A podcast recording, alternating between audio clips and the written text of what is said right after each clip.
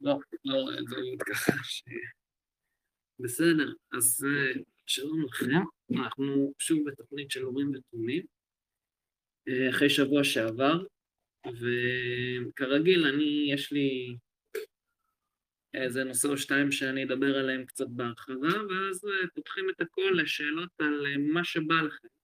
וכבר ראיתי שאלה אחת של דאגות אור, אני רק אשאל אותו אם הוא ראה את הפרק הקודם, כי הוא ממש רצה לראות אותו ולקח לזה זמן לעלות מכל מיני תקלות טכניות שהיו.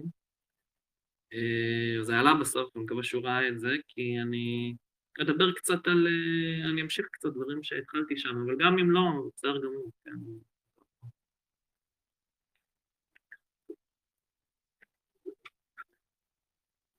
אז בואו נראה אם יצטרפו אנשים, ואז נתחיל את השידור. כן, יופי.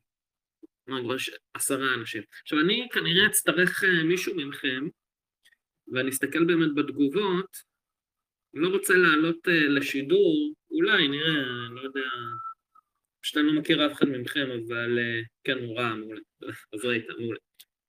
עשיתי שם תרגילים קלפים של קסם, כי מה שניסיתי להסביר בעצם בפרק הקודם, ואני אפתח פעם שיתוף פעולה של אחד מכם, זה ש... עולם הקסמים, שבו מתעתעים בחושים של אנשים ובעצם בתפיסה של אנשים, הוא בעצם ניתן להעתקה מוחלטת לעולם האינפורמציה, לעולם המידע, לעולם הפרופגנדה, ששם בעצם עושים בדיוק את אותו דבר, מתעתעים בתפיסה של אנשים, בוראים להם איזה שהם עולמות שהם לא באמת מה שקורה במציאות בשטח. מה שאני מנסה להראות לכם בלא מעט מהשידורים פה, זה שבעצם משתמשים בהרבה מאוד מהטכניקות ש... של הקוסמות, של עולם הקסם. וביקשו ממני להרחיב על זה, לתת נניח עוד דוגמאות על איך זה עובד, אז אני אולי כל שידור אני אתן דוגמה אחת. אז אני אתן נניח היום דוגמה אפילו עוד יותר קונקרטית, עוד יותר אה, נקודתית, לאיך הדבר הזה בעצם עובד, איך אתה מתרגם את עולם הקוסמות לעולם האינפורמציה כדי לבלבל אנשים, כדי לגרום להם לחשוב דברים שהם לא. כפי שהעליתי, אחד הסמלים של האקדמיה לקסם בארצות הברית היא הינשוף, שמהעולם הקלאסי אצל מיינרווה ואתנה, אותה אלה, רומא ויוון, בעצם מה שהמשמעות שלו, תראו באותו הפרק, בפרק הקודם, דברים אינם כפי שהם נראים. כן, מלחמת ה... עם הסוס הטרויאני, דברים אינם כפי שהם נראים. אז אני אעשה לכם קסם, ואז אני אסביר לכם איך מתרגמים את, ה, את, ה, את הרעיון שמאחורי הקסם, את הטכניקה שמאחורי הקסם, זה לעולם האינפורמציה, כדי לבלבל אנשים. אוקיי? אז אמ, מה שאני רוצה שנעשה, אני אצטרך אה, בתגובות אה, שמישהו יכתוב לי, ברגע שמישהו מכם יכתוב לי עצור, אני פשוט אעצור, אה, כן, אני פשוט אעצור, אני פשוט אעבור עם הקלפים, וברגע שמישהו יגיד לי לעצור, אז אני פשוט, אני פשוט יראה לכם מה הקלף שהוא בחר. העניין הוא שאני לא אסתכל על המסך, אוקיי? ברגע שהוא אומר לי לעצור, אני, מר, אני מזיז את הראש, אני מראה לו את הקלף, אוקיי? מחזיר לחבילה ומערבב. אוקיי? ואז נראה אם אני מוצא את הקלף, בסדר? אז בואו, אני מקווה שיש מישהו בתגובות שמוכן uh, להגיד לי מתי לעצור, ואני מקווה שזה יעבוד כי המסך פה נורא קצר. אז אני מתחיל, אני עובר קלף קלף. ברגע שמישהו אומר לי לעצור, וברגע שמישהו כותב בתגובות לעצור, עצור. אוקיי, אוקיי, חנה, חנה, אני מסתכל הצידה, זה הקלף שבחר, אוקיי? תזכרי אותו, זה הקלף שבחר. בסדר? מקווה שכולכם רואים אותו. בסדר? אני מחזיר אותו לחפיסה. אני עכשיו, לא רק שאני מחזיר אותו לחפיסה, אני חותך את החפיסה, חותך, אה, חותך שוב, אוקיי? עכשיו, אני אראה לכם פה ככה את הקלפים. בואו נראה אם אני מוצא אותו. כשאני עובר עליהם.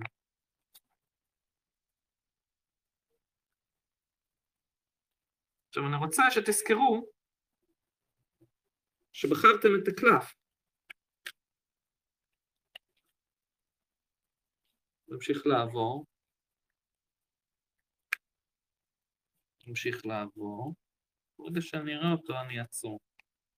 מקווה שגם אתם רואים.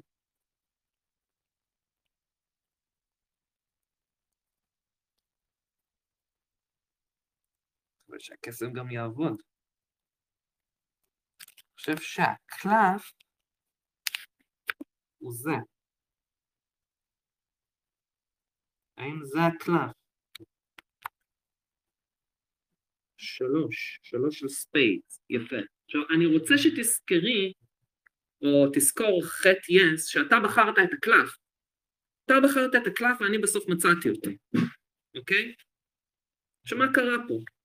אני, אני מקווה שאתם סומכים עליי שבאמת הסתכלתי הצידה ולא ראיתי מראש את הקלף. אבל מצאתי אותו בסוף. האומנם, נכון, יפה. דברים אינם כפי שהם נראים.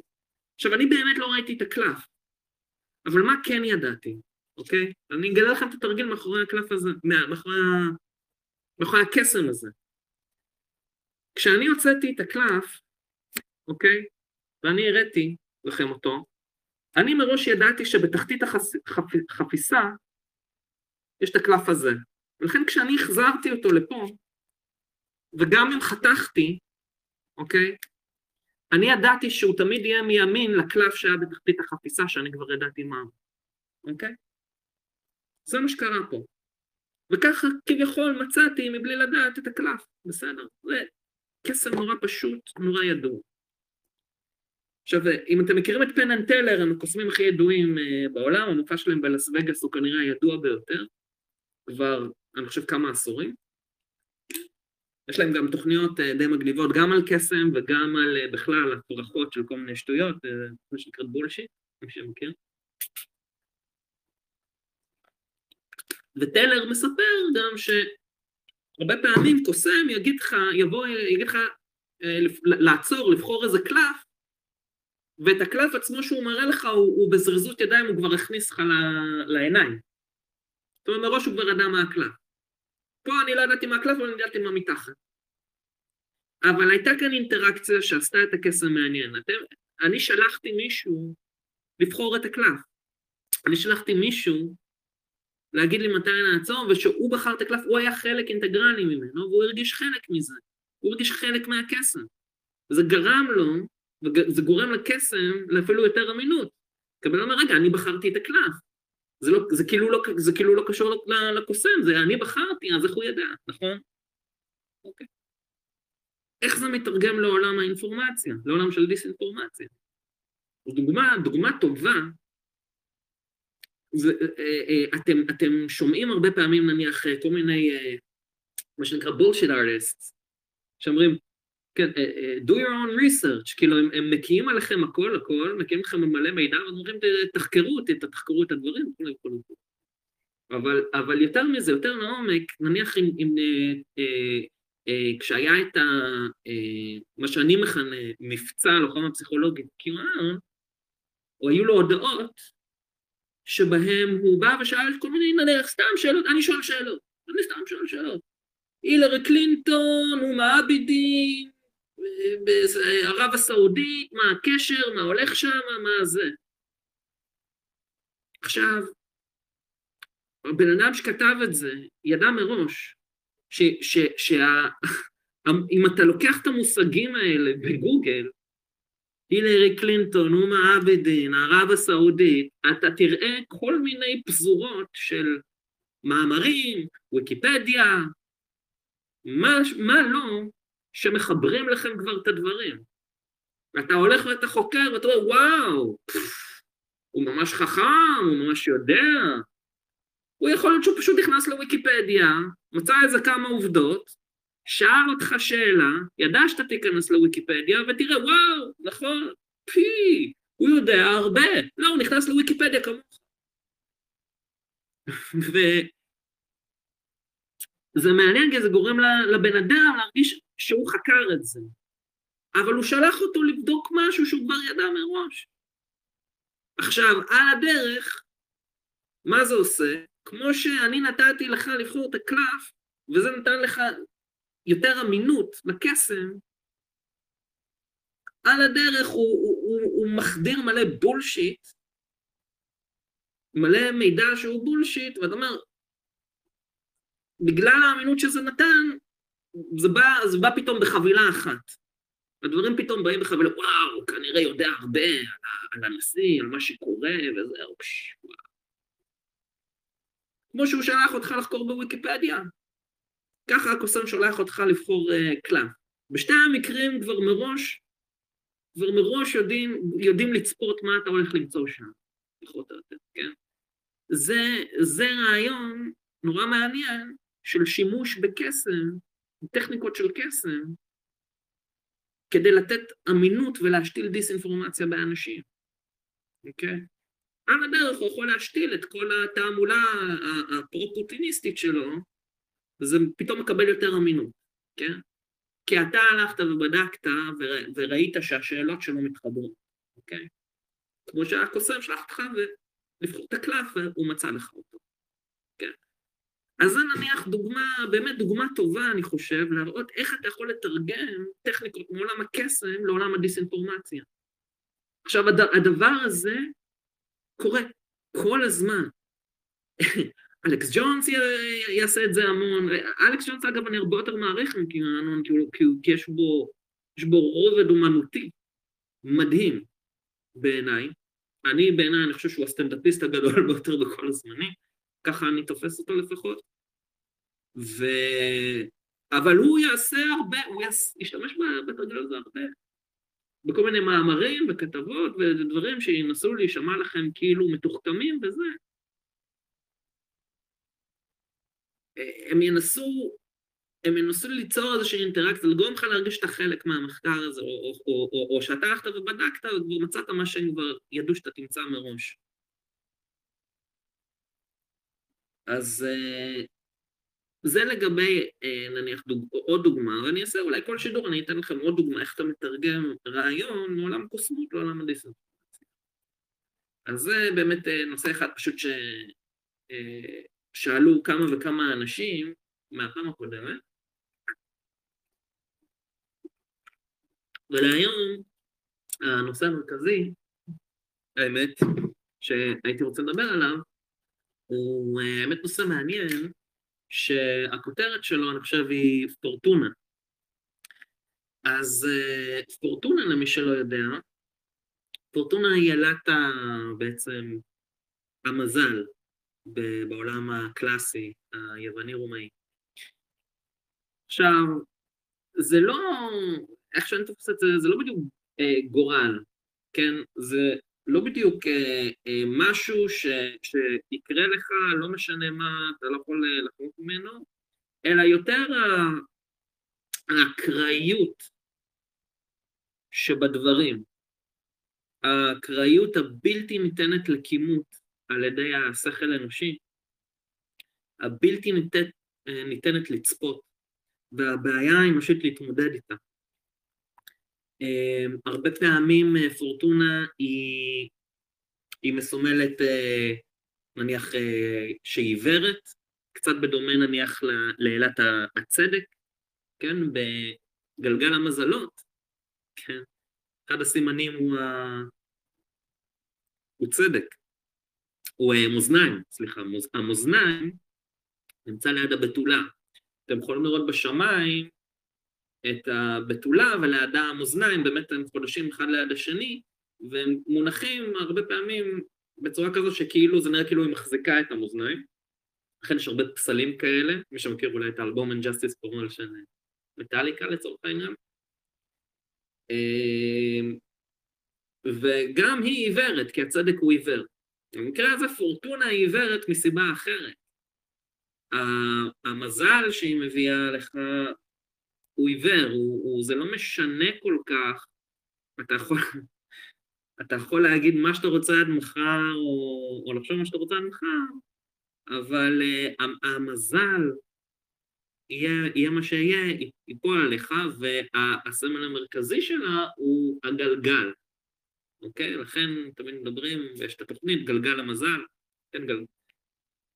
אתה מסובב אותו, בקזינו הם תמיד מסובבים כל מיני גלגלים כאלה, מעגלים כאלה, וזה העניין הזה של המזל שהוא פעם למעלה, הוא פעם למטה, הוא אקראי, הוא בלתי צפוי, ואין לך באמת, אין לך כוח קסם באמת לעמוד מולו. זה, זה, זה, זה נופל בדיוק על בעיה מאוד אנושית, שמביאה בסופו של דבר לאיזושהי חשיבה מגית שהיהדות ניסתה למחוק מהעולם. לא יודע כמה בהצלחה, אבל, אבל סתם עבודה לא רעה, אני חושב, מסוימות.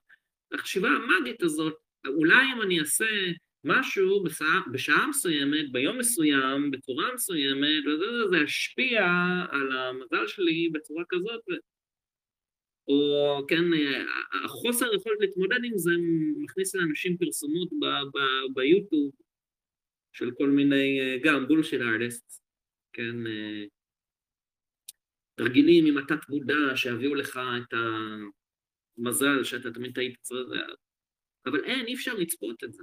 אבל, אבל יש דרכים להתמודד עם התופעה הזאת, יש דרכים להתמודד. עכשיו, לאורך השנים, כן, השאלה עולה איך מתמודדים עם זה. אמ, ולאורך השנים, אני חושב שכאילו התשובות הכי טובות לשאלות האלה, הם תמיד יגיעו בעצם מהעולם, ה... או לא מהעולם, אלא מהיצירות אה, הקלאסיות. היצירות הקלאסיות, אה, הקלאסיקות בעצם, שם נמצאים התשובות הטובות ביותר בעיניי לבעיות האלה, לבעיות כאלה. אה, ולכן אני, אני ניגש בעצם עכשיו, בדיון שלי בעצם לקלאסיקות, שדיברו על פורטונה, ומה עושים, איך מתמודדים עם זה. אה, נניח אפשר להסתכל היום על הכלכלה בעולם, עם האינפלציה, ומה שקורה. יוצר, אה, הגלגל מסתובב ואנשים נתקלים בפורטונה. אה, יש אנשים שהיו למעלה ומתחילים לרדת למטה, אבל מה עושים? איך, איך אתה יכול להתמודד עם זה? אז אחד, ה, אחד ההוגים המעניינים שניסו להתמודד עם הבעיה של פורטונה אה, היה מקיאוולי. מקיאוולי היה בעצם אחד ההוגים החשובים ביותר במה שנקרא מדעי המדינה, תקופת הרנסאנס, ויש אה, לו בספר שלו, הנסיך, שבעצם מתמודד עם שאלות של איך, איך מנהלים מדינה. אז אה, כרקע, כן, ממש באופן אה, ממש כאילו פשטני, תמיד משתמשים במילה הזאת מקיאוויאליסטי, על פוליטיקאים מסוימים, או על מנהיגים מסוימים, במובן שגם אם הם רוצים, נניח, גם אם הכוונות שלהם טובות, הם משחקים משחק שהוא מלוכלך. הם נמצאים במשחק מלוכלך, וכדי לקדם את המטרות הטובות שלהם, הם צריכים, לפי כללי המשחק, גם לשחק מלוכלך בסופו של דבר, ולעשות מה שצריך כדי להישאר בכוח ובסופו של דבר כן לקדם כן, הוא, הוא ניסה לדבר על הבעיה עם המוסר הנוצרי, שהוא לא מאפשר לאנשים טובים לקדם דברים טובים. כמובן, אני, אפשר לדבר על הבעיות עם המוסר הנוצרי, אבל אני מדבר פה מנקודת מבט של אה, מקיאוולי. רוצים לקדם משהו טוב, אבל הם נמצאים במשחק הפוליטי המלוכלך וזה, והם נוצרים טובים, והם לא יעשו, כמובן שהם לא ישחררו, או, או ינסו לרמות, או משהו כזה, הם לעולם לא ינהיגו, והם לעולם לא יקדמו את הערכים הטובים שהם רואים לנגד עיניהם. לכן הוא, הוא אומר, צריך, צריך כאן איזשהו עדכון לחשיבה הזו, במיוחד בעולם הזה של ניהול המדינה, ואיך המנהיג צריך לנהוג. כשאומרים מישהו שהוא מקוויאליסטי, זאת הכוונה. נניח אה, על נתניהו, אני חושב, הרבה, הרבה אומרים, כנראה בצדק, הוא תלמיד מאוד מאוד אה, בולט של מקיאוולי, אוקיי? אבל מקיאוולי יש לו בספר שלו הנסיך דיון על פורטונה, דיון מאוד מעניין. והוא מדמה את פורטונה לאיזשהם אה, נהר שכל הזמן, שמדי פעם אני חולה על גדותיו, מציף את, ה, מציף את העיר, מה עושים? איך, איך אתה, כן, כשאתה מנהל את המדינה, איך אתה מתמודד עם פורטונה? זה כבר לא החיים האישיים שלך, איך אתה מתמודד עכשיו? פתאום, בום, הבורסה נופלת ב... כן, ב... ב... במקום מסוים, וזה משפיע, כן, סיבה ותוצאה מתחיל להשפיע כלכלית על המקום שלך, אולי היה בצורת, איך אתה, איך אתה מתמודד עם, עם, עם פורטונה? לכן הוא מנסה לדמות את הניסיון להתמודד עם זה, זאת אומרת שיש את העניין הזה של וירטו, אה, שזה סוג של אה, בעצם נאמר אה,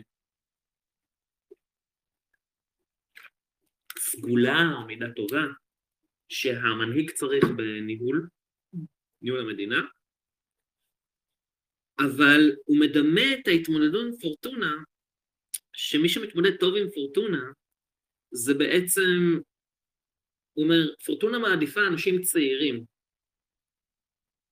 שגם אם הם נמהרים והם פזיזים, הם אלה שיש להם את, ה, את האומץ מספיק לקום, ו, וגם אם בפזיזות, כן, כמו אנשים, אנשים צעירים, בניגוד לאנשים מבוגרים או זקנים יותר, לקום ולהכות בה, להכות בפורטונה, לפני שמגיע. עכשיו, הוא, הוא מודה שאתה לעולם לא יכול להתכונן עד הסוף, אבל אתה כן כל הזמן יכול, לה, עם ההכרה הזאת, להבין ולהכין את עצמך לדברים שיגיעו.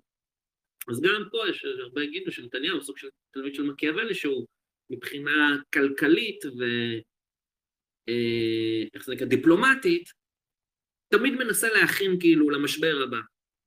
ותמיד מדבר, אנחנו, כן, כל, כל חצי שנה, כשהוא, היה שנה, תמיד היה, כל חצי שנה כמעט, הוא היה אומר, אנחנו בזמנים הפכפכים, קורה בעולם עכשיו כזה, אז הוא, הוא באמת כאילו, כן, תלמיד שמגיע, הוא מנסה להתמודד עם פורטונה. אמ, אז זו התפיסה של מקיאוולי, שאתה צריך אה, באופן נמהר לבוא ולרוץ ולהכות בפורטונה. אה, דגוס אומר, מה, מה אתה חושב על האסכולה שטוענת שמקיאוולי כתב את הנסיך בכוונה כספר הדרכה גרוע שהביא למרד?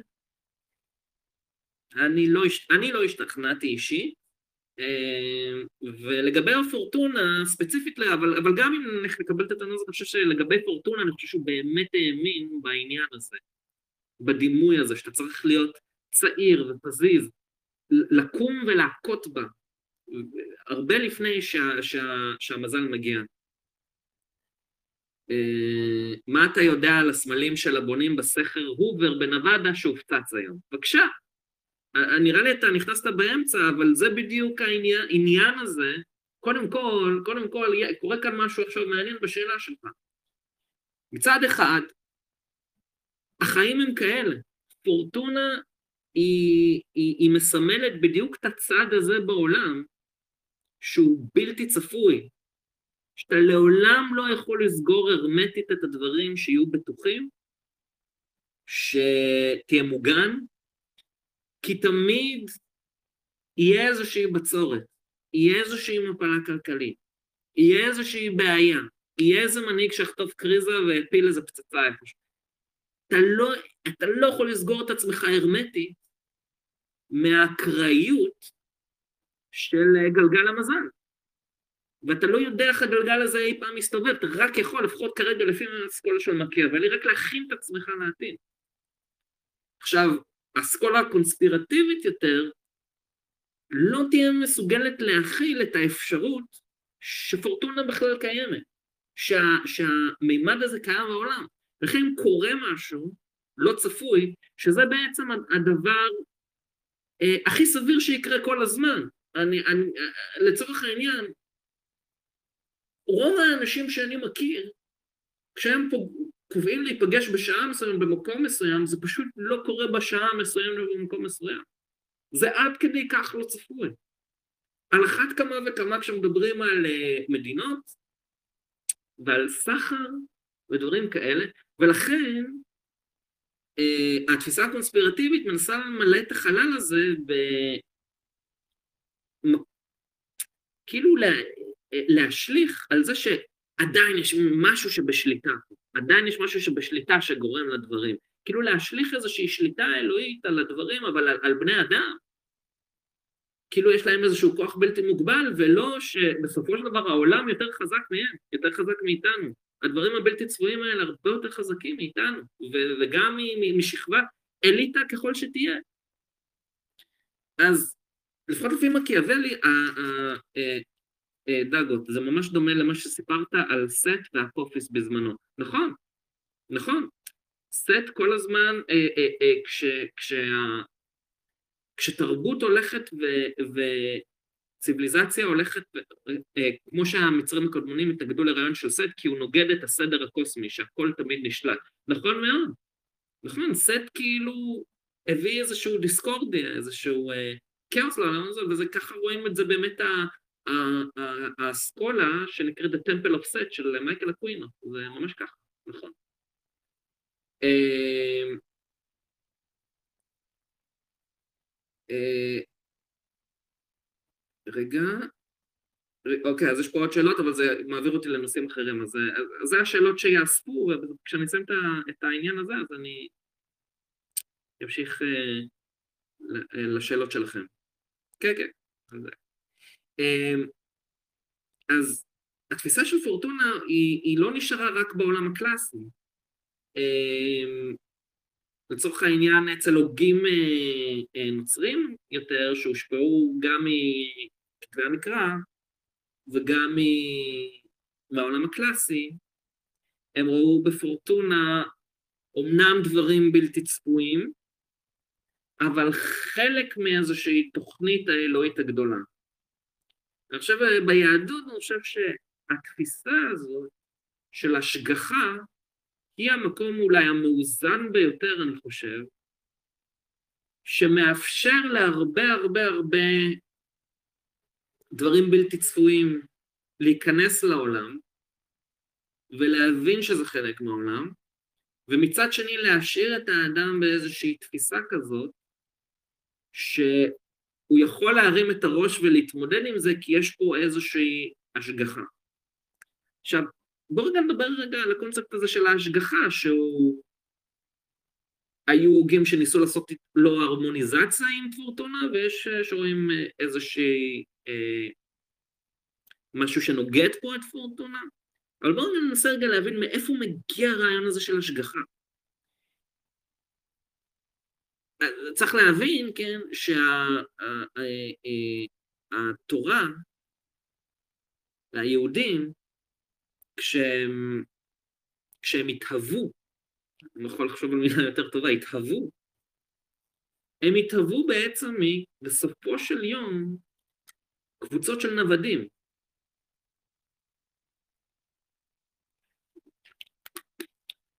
בקבוצות של נוודים בשביל המחיה שלהם, הדבר שהכי חשוב להם זה הצאן שלהם.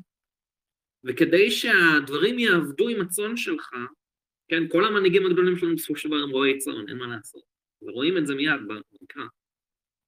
וזה גם מה שהם, משהו שמאוד הרגיז את המצרים, שאנחנו תרבות של רועי צאן, ושהם צמחונים, הם אוכלים רק פיתות ולחם, ואנחנו אוכלים גם בשר, כן? כי זה, כי זה חלק מהתרבות שלנו. אבל כדי שלהיות רועה צאן, כדי שזה יהיה מוצלח, אתה צריך כל הזמן להשגיח על הצאן שלך. להוליך אותו. עכשיו, ההשגחה הזאת היא לא בדיוק, כן, זו, זו, זו השגחה. זה כמו שאתה משגיח נניח על ילדים. אתה לא יכול לשלוט על כל תנועה שלהם. אתה לא יכול לשלוט על כל דבר בלתי צפוי שיקרה. אבל אתה משגיח, אתה שם, אתה משגיח. ולכן יש כאן איזושהי, איזושהי העתקה של הדבר הזה שהם היו כל כך תלויים בו, אל, ה, אל הרעיון של האלוהות. ולכן בתוך הרעיון הזה של האלוהות כנראה הם, הם הבינו או ראו את היסוד הזה של ההשגחה שקיים שם. ואם אנחנו ננסה להבין את זה רגע אולי מנקודת מבט טבעית, שאני לא חושב שהיא נוגדת אה, בשום, בשום אופן את המקרא, אפילו uh, מחזקת אותו, uh, תומכת בו. Uh, באנגלית יש מילה יפה מארכיטקטורה, בטרסק, כן? עמוד שהוא בטרסק, עמוד. שהוא נמצא בשביל לחזק את היציבות של, של המבנה.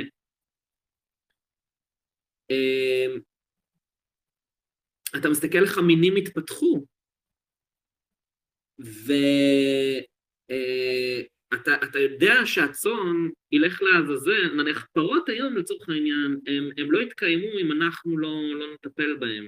כאילו לא יהיו פרות. כן, אם, אם אנחנו לא נדאג להם, אם אנחנו לא, לא נהיה שם אה, כדי, כדי לשמר אותם ולדאוג שהם יתרבו והכל.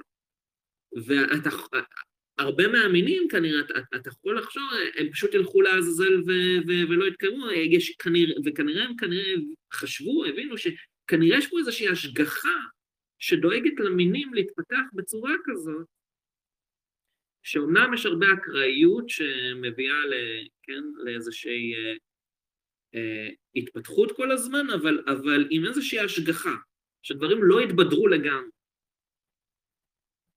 אז זה, אני חושב, אה, אולי היסוד המקראי יותר להתמודד עם, ה, עם העניין הזה של ה, איך אתה מבין את פורטונה, וכמובן אתם יכולים ללכת בחסידות, או כן, יש את, ה, את התפיסה הזאת, אל ידאג הכל לטובה. שזה מעניין, זה, כנראה שאנשים שחושבים ככה, גם כשהגלגל המזל דופק להם בדלת, הבלתי צפוי, עצם החשיבה הזאת בוא נאמר, עצם החשיבה הזאת, בלי עכשיו להתייחס נכון או לא נכון, הכל לטובה, אם אתה באמת מאמין בזה, יכול להיות שאתה גם באמת תתמודד עם זה יותר טוב. ואז עולה השאלה, אם זה יותר פרקטי לחשוב ככה, כי זה מהאסכולה הפרגמטיסטית בפילוסופיה, היא תשאל את השאלה הזאת, זו שאלה מאוד מעניינת. אם זה יותר פרגמטי לחשוב ככה, זה, זה, זה כלי עזר יותר פרגמטי לחשוב ככה, להתמודד עם החיים, להתמודד עם היום-יום, עושה אותך יותר אופטימי, עושה אותך יותר מוכן להתמודד עם משברים, לעבור דרכם. האם זה משקף משהו יותר אמיתי במציאות? האם זה מתווך לך משהו יותר אמיתי במציאות? אוקיי? זו שאלה מאוד מעניינת, שלה, כי, כי הפרגמטיסטים, הם מנסים אה, לתווך בין איך שאנחנו תופסים את העולם לאיך שהעולם עצמו, כן, איך אני יודע אם, אם מה שאני תופס, או איך שאני, אם, איך שאני תופס את הדברים הוא אמיתי יותר, אז הם יגידו אם הוא פרגמטי יותר, זה אמיתי יותר.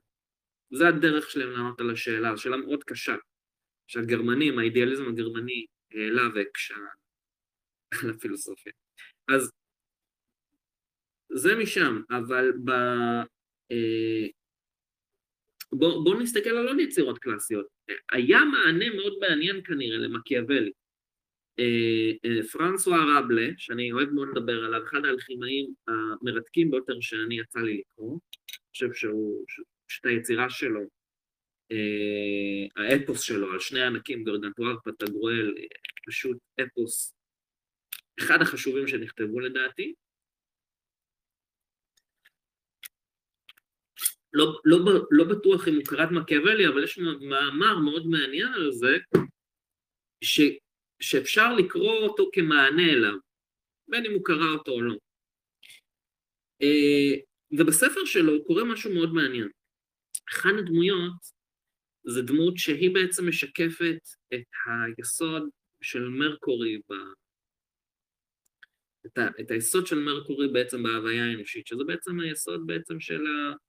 של התודעה, של ההכרה, של אה, מה שנקרא באנגלית mind, okay? אוקיי? של הנפש החושבת, שפות, היגיון, כל הדברים האלה. אמ, והוא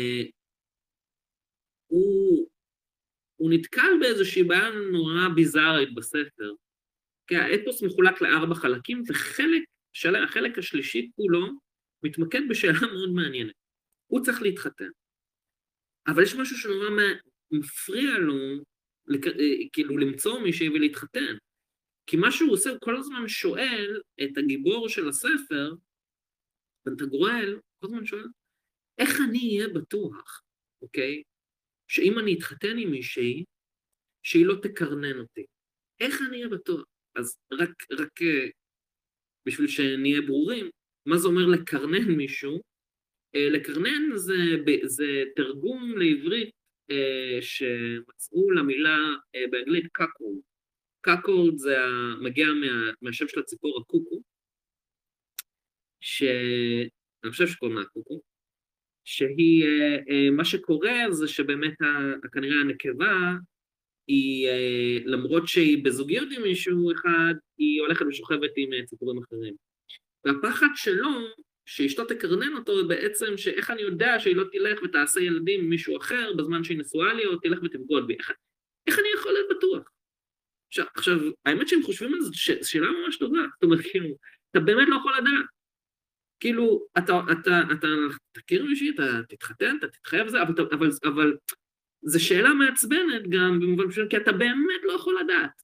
והוא מנסה להתמודד עם הבעיה הזאת, כן, אפוס של, אני חושב, אה, מה זה, אלף או משהו עמודים, אה, מחולק לארבע, כלומר, ארבע ספרים, ספר שלם, הוא רק מתמודד עם השאלה הזאת. וכדי להתמודד עם השאלה, הוא אומר, איך אני יודע שהיא לא תעשה את זה והיא לא תכה אותי? כן? גם תקרנן אותי, גם תכה אותי. כלומר, תשובה, כלומר, הוא, הוא בדיאלוג פה עם מקיאוולי. מקיאוולי אמר, אתה צריך להיות אה, צעיר ונמרץ, ולקום ולהכות בפורטונה. פורטונה אוהבת אנשי מלחמה. אני חושב ששכחת להגיד את זה. פורטונה אוהבת אנשי מלחמה. אז הוא בא ואומר, אוקיי, נלך עם הגישה, אני שואל שאלה אחרת, איך אתה יודע שהיא לא תכה בך, אוקיי? ואז כל הפרק, כל הפרק הזה הוא פשוט הולך לכל מיני הצטגנינים, קוראי עתידות, אלכימאים, אסטרולוגים, מיליון ואחד דברים ואנשים, אה, אה, קורא, אה, קורא בכף יד, בקוביות, במה לא, שמנסים לראות אל העתיד ולנחש האם הוא יהיה מקורנן או האם הוא לא יהיה מקורנן. אני לא אספר לכם מה כל אחד אמר לו, אבל כאילו, זה מעניין כי הוא, הוא, הוא, הוא פוגע בדיוק בבעיה שאיתה, אה, אה, באמת אני חושב שהתורה וספר בראשית מנסים אה, להתמודד איתה. העניין הזה של בעיית הניחוש, אוקיי? שבעצם הנחש בעולם ובזמן ובמקום שבו הסיפור הזה נכתב, הוא באמת היה סמל שמאוד מאוד מחובר לאלה, לגן, לעץ, לאשרה וכולי וכולי, ולעיסוק שלה, okay, של האורקל, אוקיי? עם, עם, עם, עם, עם הניחוש, עם הניסיון, הניסיון כאילו לראות אל העתיד, כאילו. ולנסות לומר זה, אתה, אין לך דרך לעשות את זה. עכשיו, חווה, כשהיא באה והיא מולידה את קין, אז היא באמת חושבת שהיא יכולה לעשות את זה בהתחלה. היא עדיין משהו עם החטא של עץ הדת, כן? אדם ידע את חווה, הוליד, היא הולידה את קין, היא עדיין חושבת שהיא יכולה לראות אל העתיד. היא מסתכלת על עץ הדת, כן? כשאומרים עץ הדעת הטוב והרע, אתם יכולים לראות הרבה מאוד קמעות באותה תקופה של נחשים שאנשים על ידי מה שנקרא אופיומנצי, על ידי הסתכלות על נחשים, או שהם ראו נניח באופן אקראי נחש על המיטה שלהם, או נחש מחוץ לבית. ניסו לנחש האם המזל שלהם יהיה טוב, או שהמזל שלהם יהיה רע. בעבודה, בזוגיות, מה, לא, מה שלא יהיה. והיא מסתכלת על ונחמד, אה, אה, כן, הוא יפה לעיניים, טוב לעיניים לראות, כן, ונחמד להשכיל, ודיברתי על העניין הזה הרבה, שזה הרבה מדבר על העניין הזה שהנחש בעצם מתק את הניחוש. אתה מנסה לנחש. ואתה מנסה ואתה רואה לעתיד, ו... זה, זה, זה אין קשר בין, ה, בין העולם שבראת, המציאות העתידית שבראת, לבין מה שקורה בפועל אחר כך, פורטון, כן, לצורך העניין. והיא עדיין בסרט הזה, אז כשהיא מולידה את קין, היא אומרת, קניתי איש את אלוהים. אני הייתי חלק מזה. עוד, שזה גם תגובת נגד לתפיסות האליליות הנקביות שממלכת יהודה גדעה בפולחן העשרה, שראתה, כן, בנחש ובאישה הסמל של הפוריות המוחלטת של הטבע, ולבוא ולהגיד, אה, את עדיין חושבת שאת זאתי ש... שעושה את הדברים, אבל האמת היא שהאל היהודי הוא זה שיקבע אם שרה תוליד, אם עכשיו אפילו אם דבורה תוליד, אה, אה, אה, וגם את. שהבן שלך, את חושבת שאת קנית איש את אלוהים, הוא עכשיו רצח מישהו, ואחרי שהיא למדה את הלקח, נולד שט להחליף את הבל שנרצח, ועליו נאמר, היא הבינה את המסר, ואומרת, למה קוראים לו שט? כי אלוהים שט לי, כי זה ניתן לי, זה משהו שניתן לי. אני לא... אני לא יכולה באמת לשלוט בזה בגורלות, במזלות, בפוריות. זה, זה דברים בלתי צפויים, שזה משהו שהוא שט, שניתן לי. ובאמת, במילה פורטונה היא מורכבת משני מילים. יש את פורס, uh, שזה המזל, זה הדבר הבלתי צפוי, ופר, כמו אם אתם מכירים את הסירות האלה שמעבירות אנשים ממקום למקום, נקראים פרי, שזה uh, כאילו משהו שאתה מעביר או נותן ל, מעביר ל, שט ל, כן? שט לי, אוקיי? היא כאילו, היא הבינה ש... אתה צריך לשחרר, אתה לא באמת יכול לצפות על העתיד, לנסות לשלוט על העתיד, כן, זה כמו מישהו שיוצא עם האוטו, מגיע, רואה שיש פקקים, והוא מתעצבן, מתעצבן, מתעצבן, מתעצבן, מתעצבן, אבל הוא לא יכול להזיז עכשיו את כל המכוניות בפועל וליצור לעצמו, והוא חושב, והוא חשב מראש, והוא עצבני, כי הוא חשב שבעצם הכביש היה אמור להיות פנוי, אבל הוא לא באמת יכל לצפות, מה לעשות? העולם הוא כזה. פורטונה יותר חזקה מכל, ה, מכל הניסיונות ניחוש שלנו, כן? אז בספר, גרגנטרת פטגורל, הוא כל הזמן מנסה ללכת למנחשים ולנחש. איך אני אדע אם אשתי לא תקרנן אותי ותכה אותי? בניגוד למקיאוולי שאומר, אתה צריך להיות איש מלחמה צעיר ונמרץ, ללכת ולהכות בפורטונה. הוא אומר, אבל איך אני יודע שהיא לא תכה בי? Uh, התשובה, האמת שלו, אני אקריא לכם, התשובה אולי... Uh, התשובה שהוא מנסה לסכם אולי במשפט, uh, עקרונות, אבל שמכיל בתוכו הרבה מאוד עקרונות ורעיונות ש... כלומר, זה, זה, זה עיקרון ראשוני שממנו הוא גוזר הרבה רעיונות אחר כך לאורך כל הספר, הוא מאוד מרתק. הייתי שמח, כמו שעשיתי עם זרטוסטרה של ניטשה, שעברתי על כל הספר עם קבוצה של אנשים במשך שנתיים, לעבור על כל הספר הזה. בספר מאוד מצחיק וגס, ו... כשאומר גס, אני אומר שהוא אפילו יותר גס מסאוט פארק. אה, אז הוא אומר, אה, סליחה, כן. אה, הוא אומר נניח, באשר לי, הראני כאן ברוב חסדו ומפקיד רוחי בעדו. אז הוא כבר מבין את המסר, כן?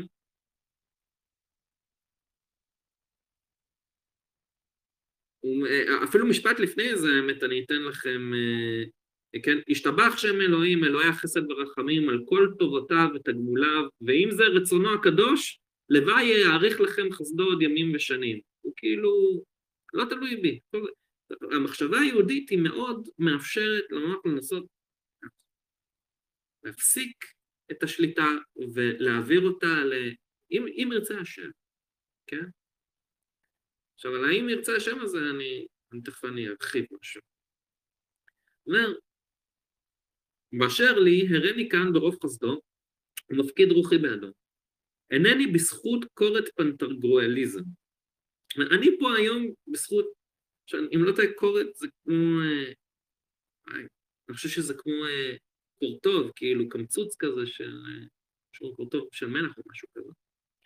אבל, אבל מה זה פנטגרואליזם? בזכות הפנטגרואליזם בסופו של דבר הוא פה. מה זה הפנטגרואליזם? כאילו זה ה, תפיסת העולם שלו. אומר, משמע רבותיי, עליצות נפש מסוימת שתוכה רצוף בוז לפגעי העולם הזה. הדבר אומר, הדרך שלך להתמודד עם פורטונה, אתה אומנם לא יכול לצפות, אתה לא יודע אם תתחתן עם מישהי, אם היא לא תקרנן אותך ותכה בך, אבל במקום להיות איש מלחמה נמהר שהולך ומכה ומנסה לפתור את זה בכוח מקיאוויאליסטי, מה שאני ממליץ לך זה תקפוץ לתוך זה עם פשוט עליצות נפש, והומור ויין טוב, ולא בגלל שזה יפתור לך את הבעיות, אלא שעם מצב נפשי כזה, שאתה אדם שמח יותר, אתה, יהיה לך קל יותר להתמודד עם זה. יהיה לך קל יותר להתמודד עם, עם, עם פגעי העולם האקראיים. יהיה לך קל יותר לקפוץ לתוך זה ול, ולמצוא או לנסות לפתור מה שלא יגיע אחר כך. זו התשובה שלו לכוחניות המקוויאליסטית. אמ, עכשיו, בקטע הזה הוא מעלה עוד גישה מאוד מעניינת, שהיא נוגעת יותר ל... אוקיי, ומה אם uh, אתה מדבר איתי עכשיו uh, על חייך האישיים? מה אם אני מדבר עכשיו על uh, מדינה שלמה? איך מדינה שלמה והמנהיג צריכים להתמודד עם, uh, כן, עם האקראיות של פורטונה והפגעים שהיא יכולה להביא?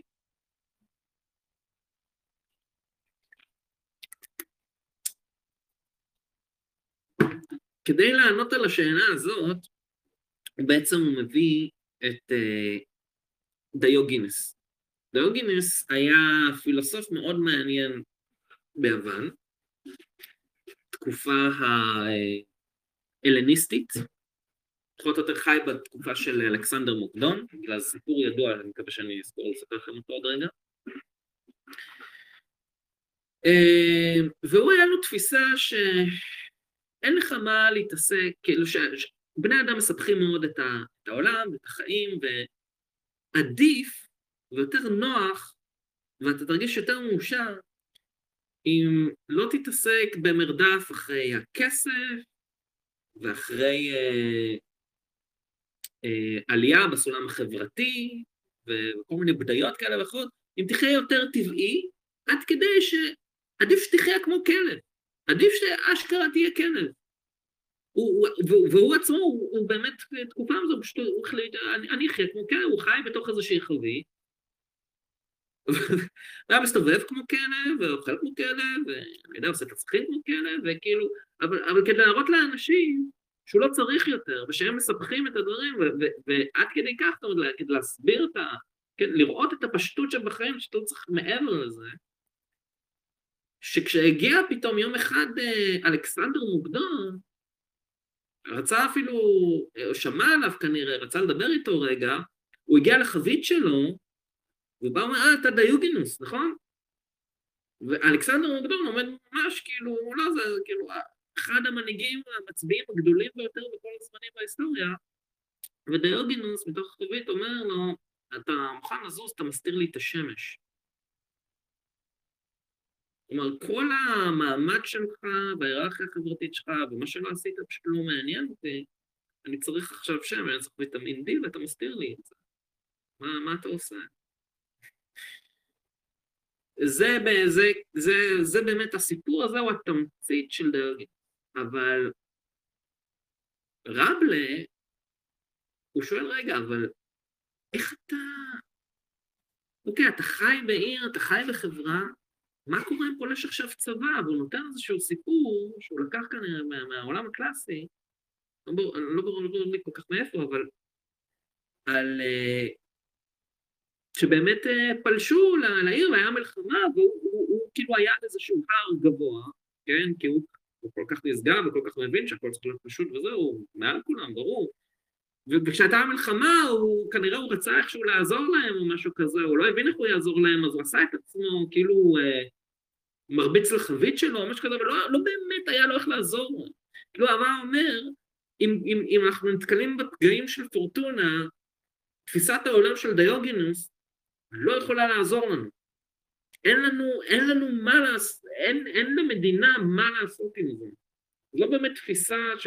עכשיו יש דברים שהוא רואה בהם אה, נכונים או טובים הזאת, אבל, אבל פה יש כאן בעיה מסוימת, והוא עונה עליה מיד כשמתחיל, כן, זו הקדמה לספר הרביעי, הוא עונה עליה מ... אה, סליחה, הקדמה לספר השלישי, הוא עונה עליה מיד כשמתחיל הספר השלישי. ו... אה, ומה שאני הקראתי לכם זה, סליחה, על, הפנטוגרויליזם, זה מהקדמה לחלק הרביעי.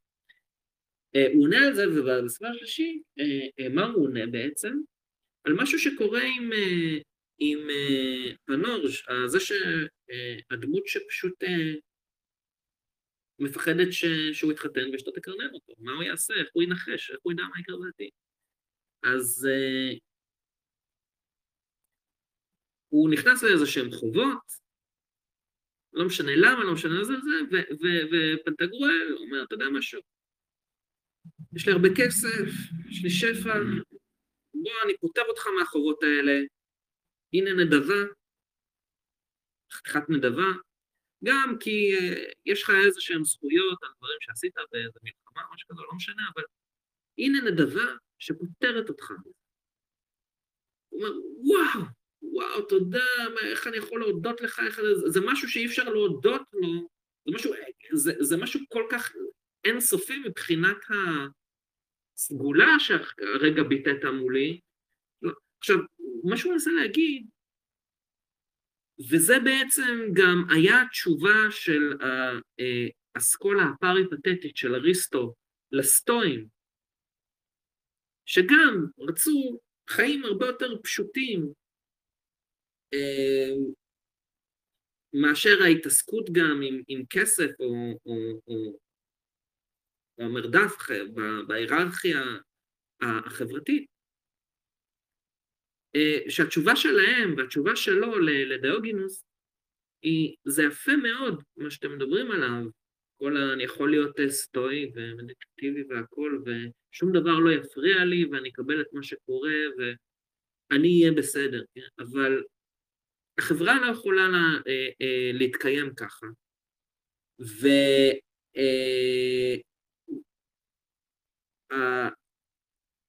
והיכולת אה, שלך לתת נדבה זה משהו כל כך נשגב שאתם לא יכולים לעשות.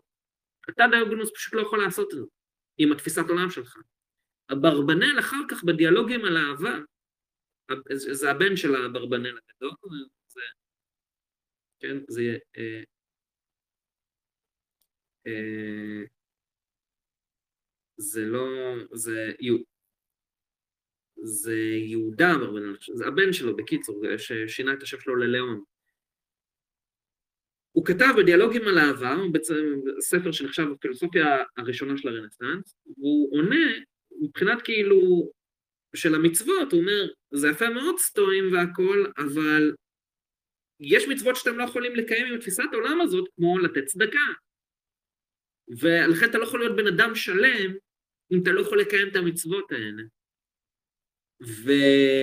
ורבלה אומר, המדינה לא תעמוד אם לא יהיו אנשים שיכולים לעשות את זה, שיכולים לגלם את הסגולה הזו. בלי, בלי, בלי, וזה לא, לא הסגולה היחידה, אבל בלי הסגולה הזאת, אין לך מה לדבר על העיר.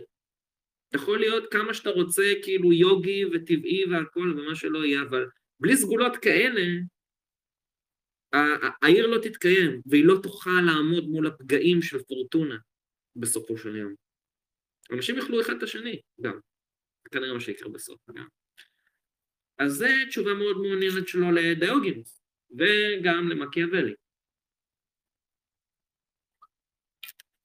עכשיו לפניו, וגם לפני uh, מקיאוולי היה עוד הוגה מאוד מעניין שניסה לעשות הרמוניזציה בין המקרא לבין העולם הקלאסי. וכל מי שניסה לעשות את זה, אני חושב, תמיד הגיע למסקנות, אני חושב, שבעצם, שהפכו להיות הקלאסיקות, היצירות הקלאסיות, שאפשר ללמוד מהן כל כך ולהבין מהן כל כך ולשאוב מהן כל כך הרבה חוכמה. וזה דנטה ב... בקומדיה האלוהית. יש לו, כשהוא, כשהוא מדבר על אינפרנו, על החלק בגיהנום, אז הוא מדבר על ה... כל מיני מעגלים כאלה, ודיברתי על איך שהוא מתאר את המעגלים האלה. העניין הזה של המעגל, זה שבעולם הקלאסי המעגל והגלגל והגלגלים, שאחר כך גם ההוגים היהודים בימי ביניים, כמו הרמב"ם וכולי, הם, אה, הם ראו בגלגל, כן, כמו ש... מה שמניע ללכת הכוכבים בצורה מעגלית מושלמת והכל וכל, את, ה... את הצורה המושלמת ש... שמסמלת את, הצור... את, ה... את הצורה או העיקרון התבוני המושלם של איך שהתבונה הטהורה הפועלת, כן? אה, ואם כבר הזכרתי את הרמב"ם, אז אמרתי, יש את הגישה הזאת ל... ל... אה, לפורטונה, שאומר כאילו, כן, אם ירצה השם, אבל אם ירצה השם הזה, אפשר, יש, יש כאן עניין. אה, היו יהודים גם שהושפעו מהאסכולה המוסלמית, שנקראה המועטזלה אה, והכלם, שהם בעצם, הם ראו בכל דבר שלא יקרה, גם אם אני עכשיו אפיל את העת הזאת, היא תיפול אם ירצה השם. אם ירצה השם, כן, בערבית אינשאללה, ייפול, אם אני, אם אני אעזוב את זה, אינשאללה, נפל, רק, רק השם רצה. והרמב"ם כאילו ראה בחשיבה הזאת איזושהי בעיה, הוא אמר, תראו, אה, אני רוצה שתבינו משהו, כי הרמב"ם היה מאוד מאוד אה, שכלי והגיוני, והוא טען, אה, דברים לא קורים כי השם רוצה שהם יקרו. לא, או דברים אינם צודקים או דברים אינם נכונים כי השם רוצה שהם יהיו נכונים או צודקים. דברים צודקים והשם רוצה אותם, שהם, השם רוצה אותם בגלל שהם נכונים והם צודקים, אוקיי? דבר אינו נכון לא בגלל שהשם רצה, אלא השם רוצה את הדבר בגלל שזה נכון. זו הייתה התשובה שלו לכלם והמועטזילה. אז זה לגבי התפיסה הזאת של אם ירצה השם, כן, אה, בהתמודדות עם פרוטונים, כן. אבל דנטה, כשהוא מתאר את הגיהנום, הוא מתאר כל מיני מעגלים כאלה. עכשיו, בגיהנום גם מדובר על מעגלים, אבל המעגלים מושחתים. תמיד יש איזושהי תנועה מושחתת. החטא שהוא מדבר עליו משחית את התנועה המעגלית בצורה מסוימת בכל מיני מקומות. לא תמיד, אבל הוא, הוא משתמש ב, בסמל הזה בצורה, בצורה כזאת לא מעט. וכשהוא מגיע, אה, אה, הוא מגיע למקום שהחטא של האנשים זה שהם מנסים או, או שהם קמצנים, אוקיי? הם רק מנסים לאגור כל הזמן כסף, או שהם פזרנים, כן? ומהמרים לצורך העניין, מנסים כאילו להשיג הרבה כסף על ידי הוצאה שלהם. שני המקרים, זה מעניין, כי בשני המקרים, מה, מה הייתה הבעיה? הם מנסים, הם מנסים לראות על העתיד, הם חושבים שיש להם בעלות על העתיד פה, וזה גורם להם לאיזושהי פתולוגיה, אחד, ל, אחד לפה לקמצנות והשני לפזרנות. ואז מה שקורה, העונש שלהם זה שהם סוחבים משהו כבד כל אחד, כן, אתה לצורך העניין כביכול משהו כבד כמו האוצר הכבד שהם מנסים לאגור או, או להשיג, והם רצים במעגלים אבל כל אחד לכיוון ההפוך. ו- ואז הם נפגשים במקום מסוים, הם צועקים אחד על השני, למה אתה מתקבצן? למה אתה פזרן? ואז הם רצים לכיוון ההפוך, למה אתה... המעגל לא זז בצורה הרמונית ושלמה ואינסופית, אוקיי? Okay? והוא מתאר את זה, זאת אומרת, הם, הם, הם רצים ככה, עכשיו לצערי הספר ש, שיש לי בגרסה בעברית, למרות שאני מעדיף את התרגום באנגלית, אבל אני, הסיבה שאני עושה את הדברים האלה בעברית, מאז ומתמיד באתר, בין אם זה דיון רק על קונספירציות, בין אם זה דיון, אה, דיונים אזוטריים או כאלה, ותמיד אני יושב ורק מתרגם לעברית או מנסה להבין כל זה, כי אני רוצה להביא את הקלאסיקה עכשיו, כשיש לנו מדינה, אה, בשפת המקור שלנו, ולנסות אה, להבין את הדברים בשפת המקור, אני חושב שזה הדבר המאוד יפה שיכול לקרות פה. אה, והאוצרות שאנחנו יכולים אה, להוציא משם. אה, אז נניח על החלק שהמעגל המושחת פה, אוקיי, הוא מתאר ככה. מה יכול להיות? כן.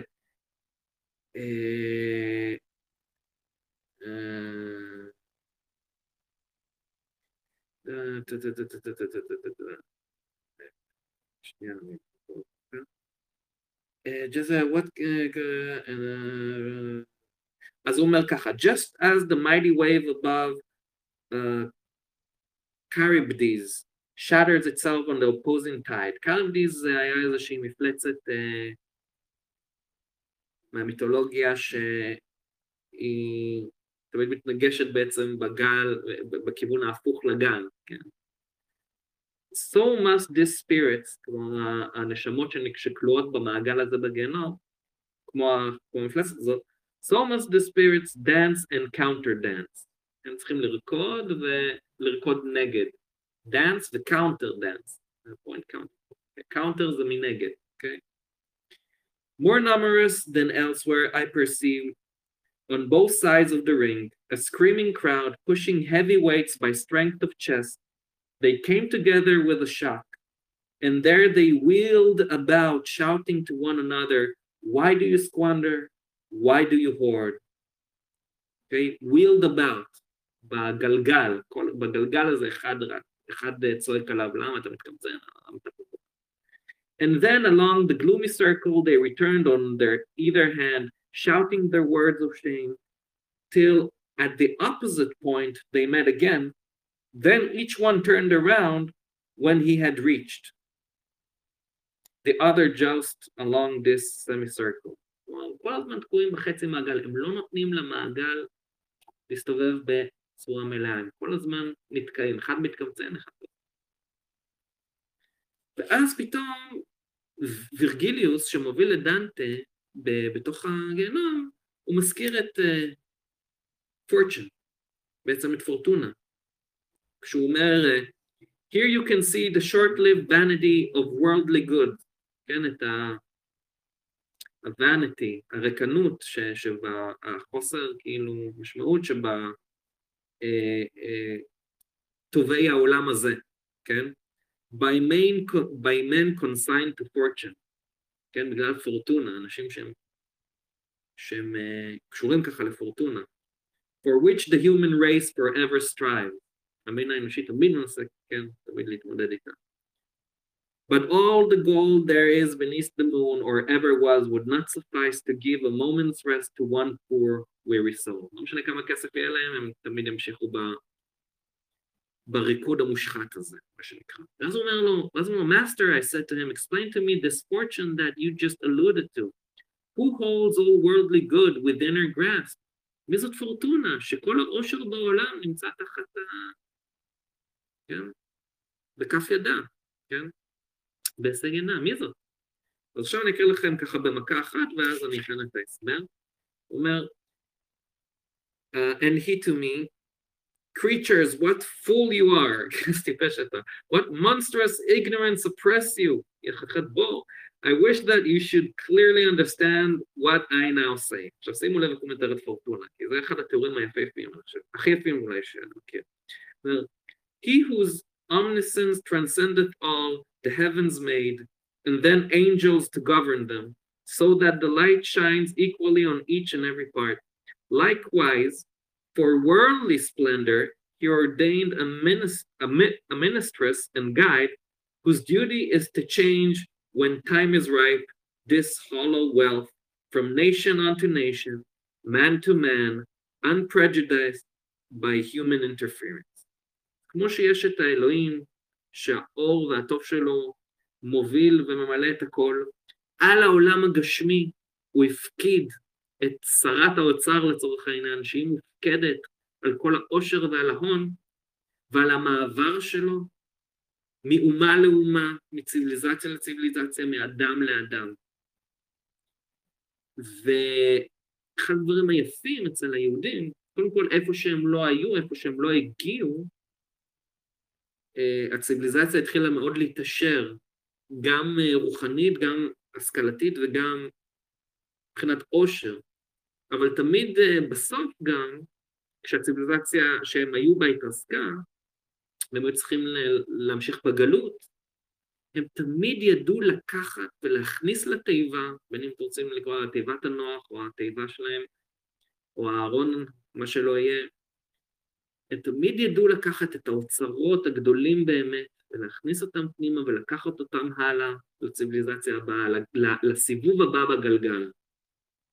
עד כדי שהרבה פעמים העקרונות פשוט חזרו על עצמם בתפאורה אחרת, שהם ראו אותם חוזרים על עצמם, אבל, אבל תמיד ידעו לקחת מהיוונים ומהפרסים, מהמצרים, דיברנו בפרשת שבוע האחרונה על דברים שלי, שאפילו נלקחו מה, מה, מהמצרים, על, על השמות של שבט הלוי, שבתוכו שבט הכוהנים, שבניגוד לשמות של שאר ראשי השבטים, ש, שיש בהם הרבה את המילה התאופורת של אל, כן? שלומיאל, מלכיאל וכולי וכולי וכולי, המילה אל מאוד אה, אה, אה, בולטת שם, אצל שבט הלוי יש בעיקר שמות אה, מצריים, כן? פנחס, משה, מרים, כן? אליעזר, כן? אז דיברנו, נתנו גם את ההסברים של השמות והכל, מאוד מעניין. אה, אה, ומה הם הביאו, מה הם לקחו, מה, מה הם ידעו, מה הזהב שהם לקחו איתם, כן. אה, אז היא שולטת בעצם על, ה, על הצד הגשמי של ההון בעולם, כן? היא שרת האוצר של אלוהים בעצם. כאן הוא עושה את ההרמוניזציה בין, ה, בין המקרא לבין בין התפיסה המונותאיסטית של המקרא לבין העולם הקלאסי. אה, והוא אומר unprejudiced by human interference, זה לא משנה מה אתה חושב שאתה יכול לעשות, היא, המזל, הגלגל המזל יסתובב לו, הוא הרבה יותר חזק ממך. אז הוא אומר, therefore one nation rules, another falls, as fortune wills, but she remained concealed, just as snake lies hidden in the grass. אה, שימוש בסמלים מהמם, מטמטם פשוט. ציוויליזציה אחת קמה, ציוויליזציה אחת נופלת, אבל היא מניעה הכל עם היד הנסתרת שלה, ממש כפי שהנחש מסתתר מתחת לאדמה. כן, הנחש, שהוא קשור בעצם לאלילות הנקבית שמנסה להתעסק בניחושים והכל וכולי וכולי וכולי, צריך לראות את העתיד, אבל פה כבר הוא לוקח את אותה אלה ומשתמש בה, כן, לוקח את הצד הזה של, של פורטונה, שכן, מכל האלילות הנקבית הזאת, שהוציאו את העיקרון הזה, אחד העקרונות של פורטונה, זה עיקרון שיכול להשתמש בו להרמוניזציה פה.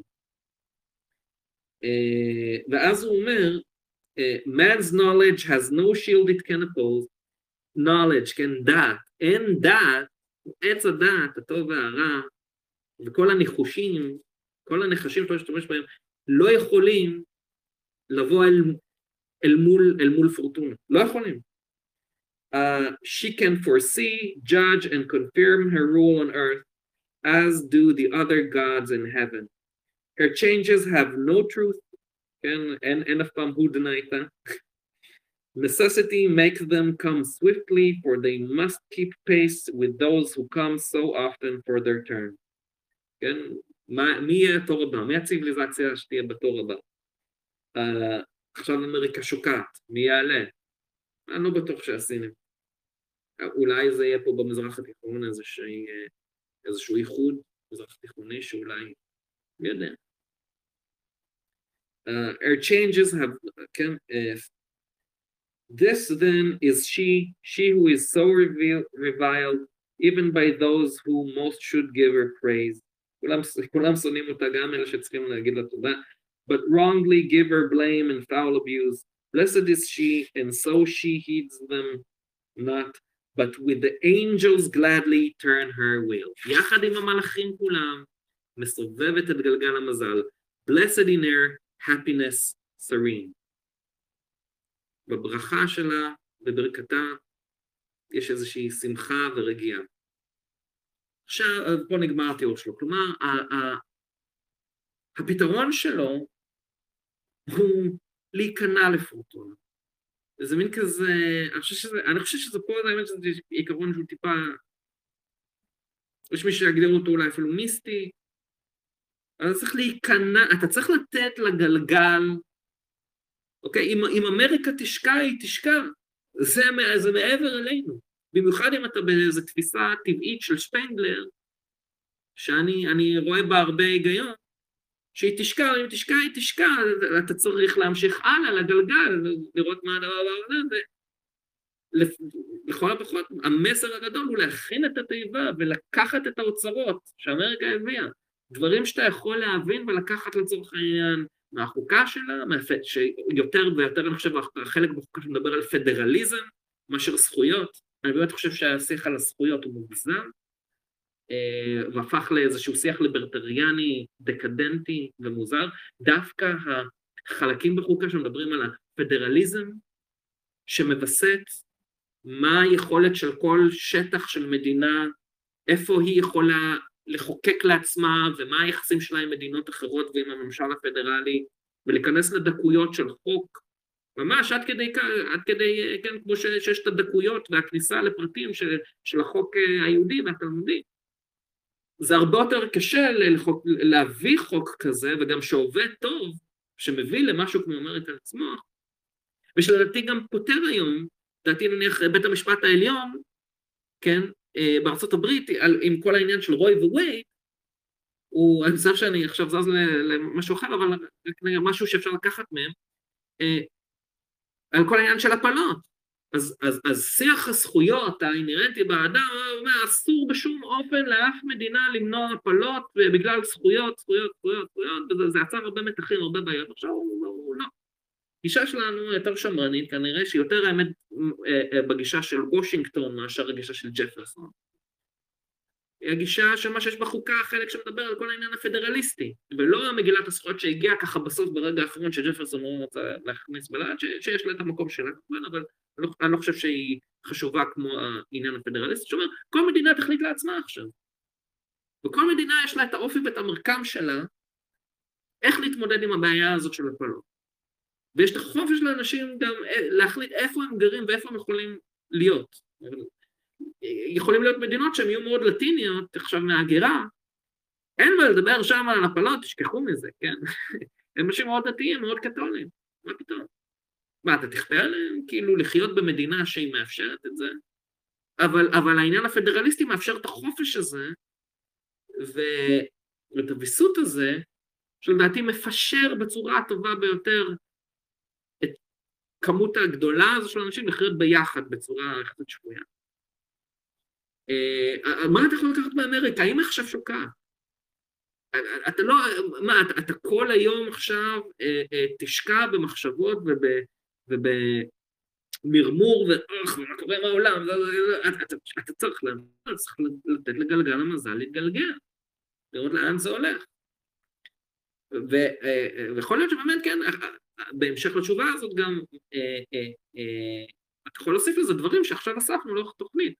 לראות בזה השגחה, לגשת לזה עם, עם איזושהי אה, אופטימיות אה, קוסמית כזאת, אולי אה, אה, אה, מין כזה ניאליזם מליצי אולי לאנשים מסוימים, אה, הכל לטובה, כן, איך לקחו את זה למקום חסידי של ננה נחמן, אבל כן, מה, מה בעצם ואז כמובן עולה השאלה של הפרגמטיסטים שאמרת, אסכולה פילוסופית, שהיא לדעתי הדבר הכי מעניין הוא לסיים איתו, אוקיי, ואז מה, מה האמונה שגורמת לי להתמודד הכי טוב עם פורטונה?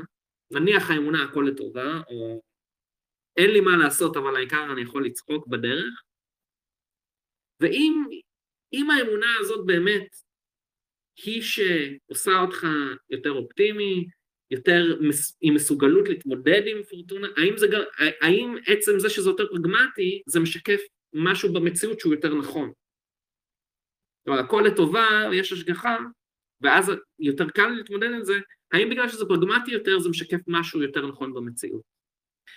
וג'ורדן פיטרסון, מה שהוא בעצם עושה, בעצם הכביכול, הנוסחה של מה שהוא עושה, פילוסופית, זה להשתמש בתפיסה הפרגמטיסטית, שהיא תפיסה פילוסופית אמריקאית, שאפשר לקחת ממנה הרבה, אם כבר מדברים על אוצרות שאפשר לקחת, כדי להסביר אה, למה הגישה השמרנית ואפילו הדתית, יש בה הרבה יותר שכל מסתם אתאיסטים ש...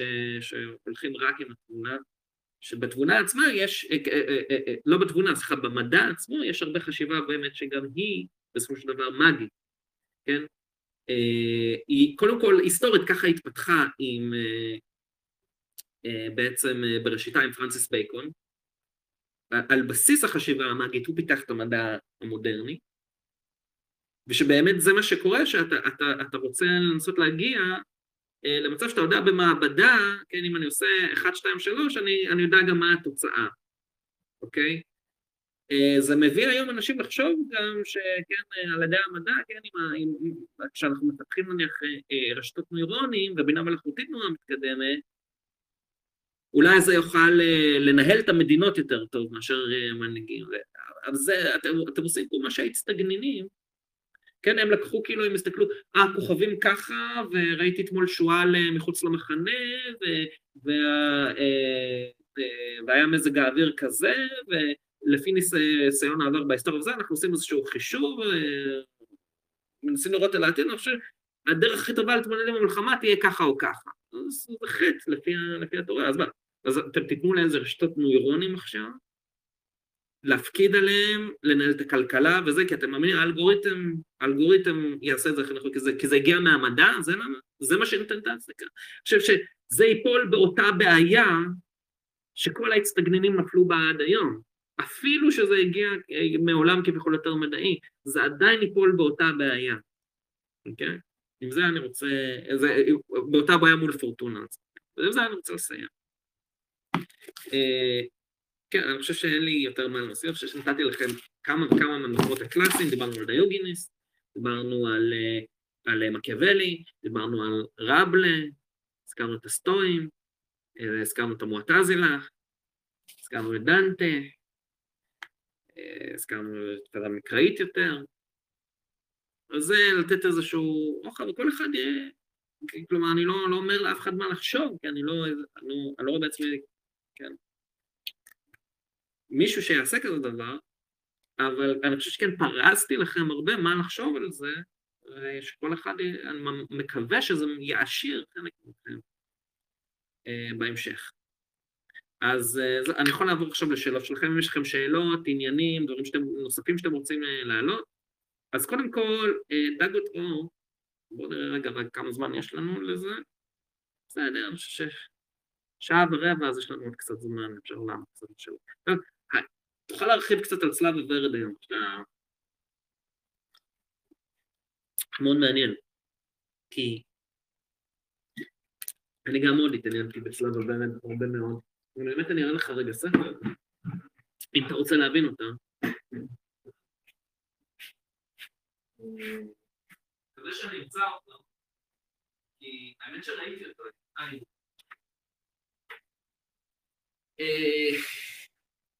אני חושב שהספר שהכי כאילו מבטא מאוד את ההתחלה שלהם, ומה, ומי, ומו, זה זה. The Chemical Wedding of Christian Rosencreutz. אמ, ויש משהו נורא מעניין דווקא בזה, אני חושב. כאילו, מה, מה בעצם החידוש שהם הביאו לכל האזוטריקה באיזשהו מקום?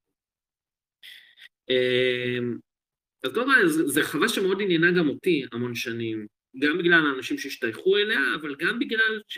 אה, אה, משהו בסמליות ובאזוטריקה שלהם היה הרבה יותר מעניין אה, המון, המון שנים, נניח, מאגודות אחרות כמו הבונים החופשיים ואחרים, יש להם יותר התמקדות בקבלה והרמטיסיזם, זה מרתק אותם.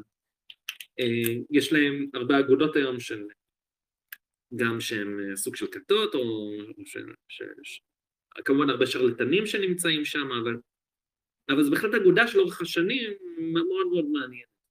אני מנסה להבין את הדברים הרבה פעמים אה, בצורה שפנג, שפנגלריאנית, שהיא מסתכלת על, אה, על תרבויות וציוויליזציות במעגליות שלהן, אם כבר דיברנו על גלגל המזל, איך הן, איך הן מתפתחות, עולות ושוקעות, ומה, ו, ו, ומה המונדה שלהן. בעצם כל ציוויליזציה היא בעצם מונדה. היא עוברת את אותו תהליך אורגני שכל צמח בן אנוש ויצור חי עוברים, של אה, להיוולד, אה, להגיע לשיא ולנבול ולהזדקן, למות. אבל למונדה, לכל מונדה יש גם את הייחודיות שלה, אה, שמאפיין אה, את האופי שלה, לצורך העניין נניח אה, במונדה ההודית, יש להם הרבה התעסקות ועניין בכל מה שקשור ב-consciousness, consciousness זה ו-consciousness זה, ותודעה, תודעה, תודעה, תודעה, תודעה, הכל תודעה. בעצם האפלטון, השלב שבו מגיע אפלטון בהודו, זה השלב שמגיע בעצם בודה, כן? אפלטון כבר בשלב שיוון מאוד עשירה ומשגשגת, והיא בתקופה הקלאסית שלה, ואז מגיעים הרעיונות המאוד רציונליים, ש... מחפשים איזה שהן אידאות סטטיות אה, כדי להבין את העולם, וגם פה, אה, כן, בודה, מי זה בודה? הוא נסיך, מגיע מחצר מאוד עשירה, וזה, וזה, רק במקום האידאות הפלוטוניות הוא מנסה להגיע למצב סטטי של איזשהו נרוונה, עם ה-consciousness, consciousness, כן? את היוונים, נניח, במונדה היוונית יותר עניין האופי גיאומטריה, כן? גיאומטריה, סימטריה, דברים, צורות, כן? דברים כאלה. הארכיטקטורה שלהם, כל הדברים האלה. אמ, ואז אירופה אה, מגיעה לאיזושהי מונדה משל עצמה, מאוד מעניינת. כשהיא מתפתחת, יש משהו במונדה האירופאית שהוא מאוד מעניין, שאני חושב שהוא משתקף אצל הרוזיקרושנים. אז אתה רואה, כן, The Chemical Wedding of Rosie Cruz. ואתה יכול לראות מה קורה uh, בעצם לתרבויות לפי המיתולוגיה השלטת באותו רגע. אם המיתולוגיה השלטת באותו רגע זה איזשהו סיפור, סיפור של הגיבור שמגיע ועושה סדר מתוך כאוס, אתה נמצא בהתחלה, אתה נמצא באביב, אתה נמצא בפריחה. אתה מגיע לשלב של יותר אה, רציונליסטי, קצת אחרי שהם אה, מפתחים משהו במתמטיקה ולכתוב מספרים על הטבע והכל, שפתאום הרעיונות הופכים להיות הרבה, אה, הרבה פחות מיתולוגיים, הרבה יותר רציונליסטיים, לפעמים הרבה יותר מתמטיים, דברים כאלה, ואז אתה מגיע לאיזשהם אידאות סטטיות, עקרונות ראשונות שיסבירו לך את כל העולם. ואז כשאתה, כשאתה כל כך תקוע ברעיונות האלה והעולם משתנה, אתה מתחיל להתרסק וכל המיתולוגיה שלך הופכת להיות האל שמת והאלה חוזרת. אה, האלה חוזרת, לפעמים אה, לנסות להציל את האל שמת, אה, נניח אצל ההודים, זה פתאום עולים כל ה... בדקדנס שלהם פתאום עולים כל ה... בעצם אה, הטנטרה והעיסוק הזה אה, במיניות וגשמיות וחזרה לטבע והסמליות היא של אה, אלת המרקלי והיא חותכת את הראש של שיבה ועושה מהגולגלות הראש נחתך, אתה, כבר בדקדנס, כן? במצרים זה אייזיס שהיא הולכת להוציא את סייריס, זה נהיה הרבה יותר משקף את המיתולוגיה שלהם מאשר אה, מה שקורה בהתחלה עם, עם, עם נון ואטום שעושים את הסדר בכאוס של, ה, של, של העולם, ויוצרים איזה אי קטן של סדר בתוך איזה עולם של ים כזה, כן? אצל ה... בתרבות האירופאית זה מתחיל עם האבירים שיוצאים אל המסע או להכניע את הדרקון או את הדרכון של הטבע, סדר, מסעות הצלב, טמפלרים, הטמפלרים והמיתולוגיות של הגבי הקדוש שמתגבשות סביבם וכולי וכולי. ובאיזשהו שלב אה, אתה מגיע לרנסאנס, ו... והחווה הזאת, הרוזיקוש משקפת ככה איזשהו מקום של באמת, שבמיתולוגיות הם מתחילים להגיע לאיזשהו כזה אה, שיא מסוים, ומה שמיוחד במונדה האירופאית אה, ביחס למונדות אחרות, נניח ההודית, המצרית, המאגית, הפרוסית, אחרים, זה שהם הביאו אה, את העיקרון של הרומנטיקה בעצם לעולם, ולכן פה במיתולוגיה המבססת של של, של הפרוזקרושנים, שהם הכי מחדש את ההרמטיסיזם ברנסאנס באירופה, הסיפור הוא על חתונה ואהבה רומנטית בין השמש לירח, בין גבר לאישה. הפילוסוף הראשון של הרנסאנס, אמרתי, לאון אבראו, אברבנאל, הבן של, כן, הבן של יצחק אברבנאל, יהודה אברבנאל, כותב דיאלוגים על אהבה, זה הכל על האהבה של פילון לסופיה, כן, של, של, של פילון, הארוס, האהבה לסופיה, לחוכמה, דנטה והרומנטיקה שלו לביאטריץ' עכשיו צריך להבין זה באמת אהבה רומנטית לא, היא לא משהו שהוא ברור לאנשים. באנתרופולוגיה אני חושב שזה היה לוי שטראוס ואחרים שהם הבינו הם בדקו את זה בתרבויות אחרות וגם בתרבויות אחרות היום שלא מכירות את התרבות האירופאית נניח באפריקה שאין להם את הקונספט הזה של אהבה רומנטית כאילו אתה מתחתן כדי לעשות ילדים בשביל שיהיה לך יכולת לקיים יחסי ימין וזה אבל רומנטיקה וזה מה זה אומר בכלל זה משהו, זה אירופאי, זה המונד האירופאית, אוקיי? ולכן כל הסמלים של האלכימיה פתאום הם קיבלו, ואני לא מדבר על מיניות, אני מדבר על רומנטיקה, אוקיי? ואתה רואה את זה נורא חזק, נניח היום באמריקה הלטינית, שהיא מאוד קתולית, והמציאות הקתולית, אתה רואה עם הסמליות ועם האורח חיים שלהם, הרומנטיקה שם היא מאוד חזקה. באמריקה הרומנטיקה מתחילה להיעלם, כי יש שם, אני חושב, כתב על זה ההיסטוריון קארל קוויגלי, שהוא ההיסטוריון בעצם של ה-Round Table Group, כן?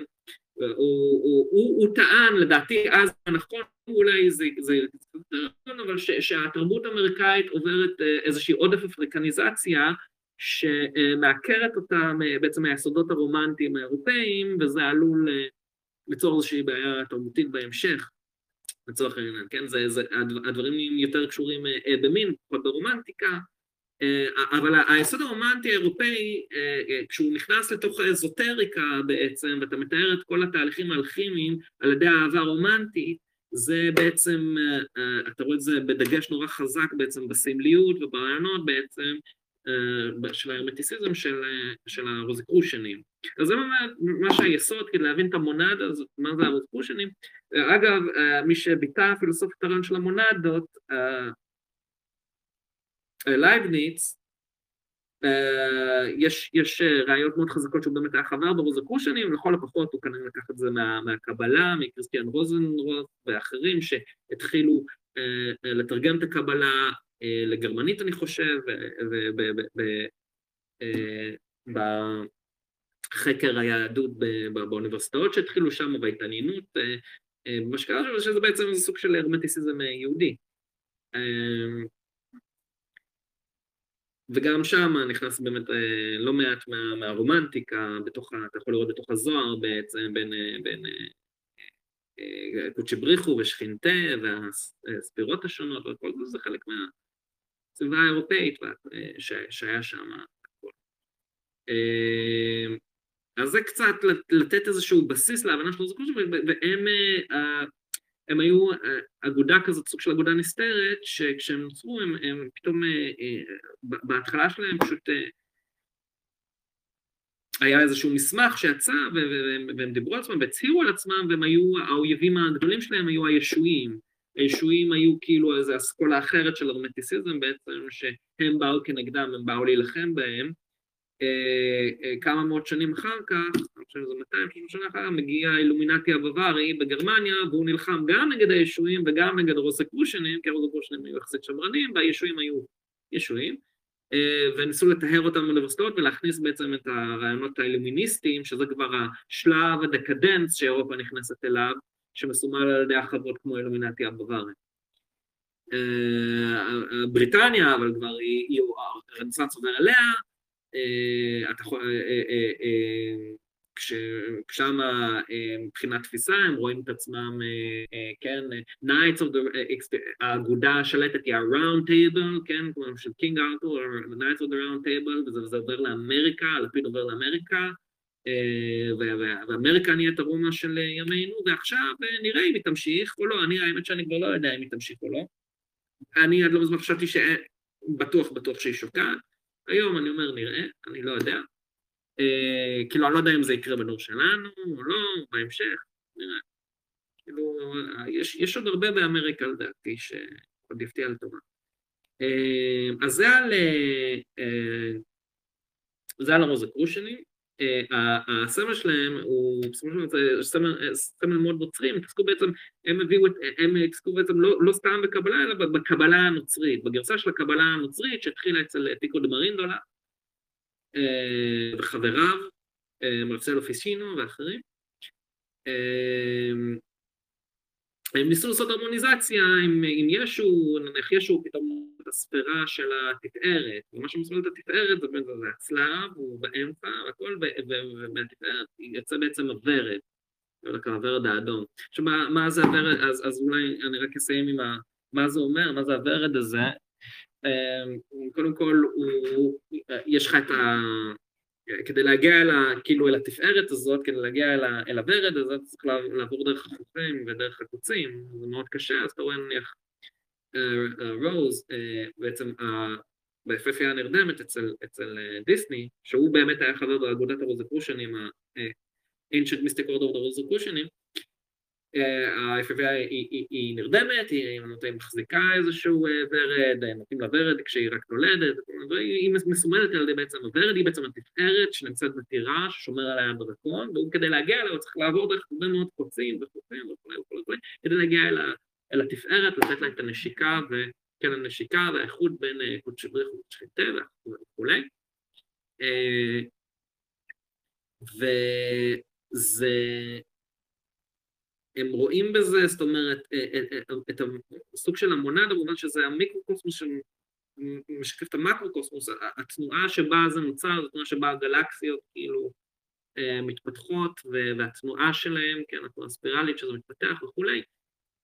הגרמנים אחר כך, הגל, גתה, שמנסים להסביר מה זה, אז, אז הגל בתפיסת הפילוסופיה של ההיסטוריה שלו, הוא מסביר הינשוף של מיינרווה מתחיל אה, לעוף רק אחרי שאתה מבין מה קרה או משהו כזה, כן? כי הינשוף סומל דברים אינם כפי שהם נראים, ורק אחרי שהוא כבר עף אתה מבין דברים בדיעבד.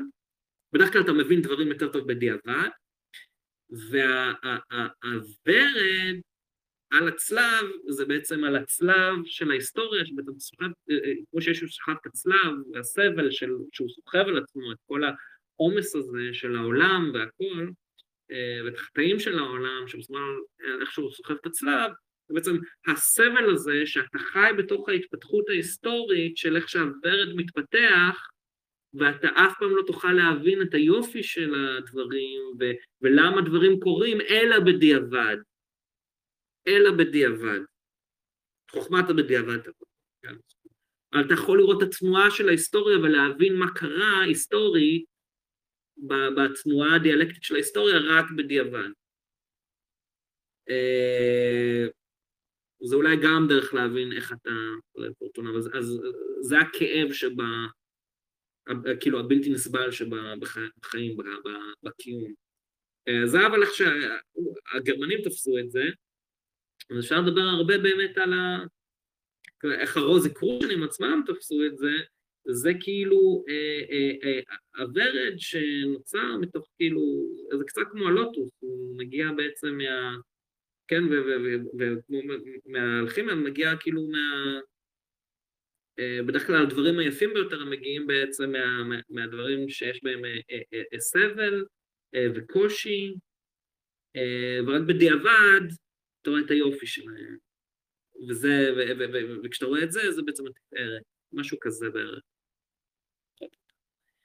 אז זה על הרוזיקרושנים, קצת על הסמלים שלהם. אה, וג'אק כתב, האם אתה מכיר את הספר אליסטר קרלי גואטיה, פרשנות של מפתח שלמה אני חושב? אני חושב ששמעתי על זה, אבל אף פעם לא קראתי אותו, אז אני לא, מעדיף שאני לא אה, ארחיב על זה. אני עדיף לדבר בעיקר על דברים שמה שקראתי. אה, אבל זה, זה לא שונה, אני חושב, ממה שעשה אה, מישהו שמאוד השפיע עליו, אה, איך קראו לו? הוא היה בעצם האסטרולוג של המלכה, אני חושב אליזבת, השנייה יכול להיות, או סליחה, הראשונה, ג'ון די, שהחותם את השם שלו, מה שנראה כמו 007 כזה, כן, עבור המלכה, והוא היה אחד הגאונים ברנסאנס שהתחיל ב... באנגליה, והוא בעצם, אם אנחנו חוזרים לרוזיקרושנים, הוא היה אמון על איזושהי חתונה, אם אני לא טועה, שהייתה צריכה לקרות בחצר של רודולף השני אה, בפראג, שמחתנת מהאצולה הזאת, אני חושב, הבריטית, ביחד עם האצולה אה, שנמצאת שם בפראג, ובחצר הזה בעצם נכנסו הרבה מאוד אנשים שהתחילו כנראה את התנועה הזו של הרוזקרושניזם וההתעניינות בהרמטיסיזם ואלכימיה שפרח מאוד ברנסאנס באירופה. אל מולם, מהיהודים, יש את הסיפור שמספר על המהר"ל מפראג שחי שם באותה תקופה שעל ידי בעצם הגולם שהוא בנה, הוא צריך להוכיח שהוא בעצם הרבה יותר חכם מהם שם מכולם. זה סיפור מעניין בפני עצמו, אבל כן, מגיעים לשלב של הרוזקרושנים, ואז איפה היהודים נמצאים, לצורך העניין, ביחס אליהם, ומה הם לוקחים משם, ואיפה הם יותר חכמים וכו' וכו'. שאלה אחרונה אם יש זמן, של דגות, מה הסיפור עם כל המפורסמים שמצטלמים עם פנס בעין? אין לי מושג, אבל אני מניח שזה בערך אותו דבר כמו אלה שמצטלמים, כן, עם, עם עין אחת, או עם איזשהו צלקת. זה כנראה, אם אני הבנתי את זה נכון, זה סוג של כאילו, זה לא רק כאילו להדגיש כאילו את הסמל הזה של העין, שהוא מאוד חזק בכל האגודות האזוטריות של העין רואה, כל הכל, אלא אני חושב שזה דרך מעניינת להגיד, אות קין, אנחנו משרשרת ה... שרשרת המחשבה התרבות בעצם של קין, שהיא יותר אדומית כזאת וטבעית, ושדוחה את המוסר הג'ודאו-נוצרי, אז דרך שלנו להגיד את זה שזה שלנו איזשהו עוד קין, משהו כזה אני חושב, ככה אני חושב שהבנתי. את זה. אז זה לגבי זה, אבל לא יודע אם זה הפנס בעין, אני פחות מכיר, אבל בסדר. אז זהו, עד פה להיום, אני חושב שכן היה לנו שידור מלא, כן, למעלה משעה וחצי, אז מי שהגיע באמצע וזה, אני מאוד ממליץ לראות את הכל מההתחלה, היום הראיתי לכם עוד קסם, אני חושב שזה בהחלט מעניין, ונתראה בפעם הבאה, נשמח לשמוע כמובן עוד, אם אתם עושים תוכנית על מארוול, נראה, אני, אני, אני ראיתי כמה מהספרים של מארוול, אני, אולי אני אעשה לזה תוכנית, אני צריך לחשוב על זה יותר לעומק, אני דיברתי על זה באמת בצורה יותר כללית בשידור הקודם, יכול להיות שנעשה באמת תוכנית רק על מארוול, בכיף. אז uh, אתם יכולים לכתוב עוד דברים שעלו לכם בזמן התוכנית, דברים שאולי לקחתם, חשבתם וזה, לפני שאנחנו מוחקים את ההודעה הזאת עם התגובות ומעלים את הסרטון, או על הסרט עצמו בהמשך. אז נתראה בפעם הבאה, אני מקווה שבוע הבא. עד פה בינתיים.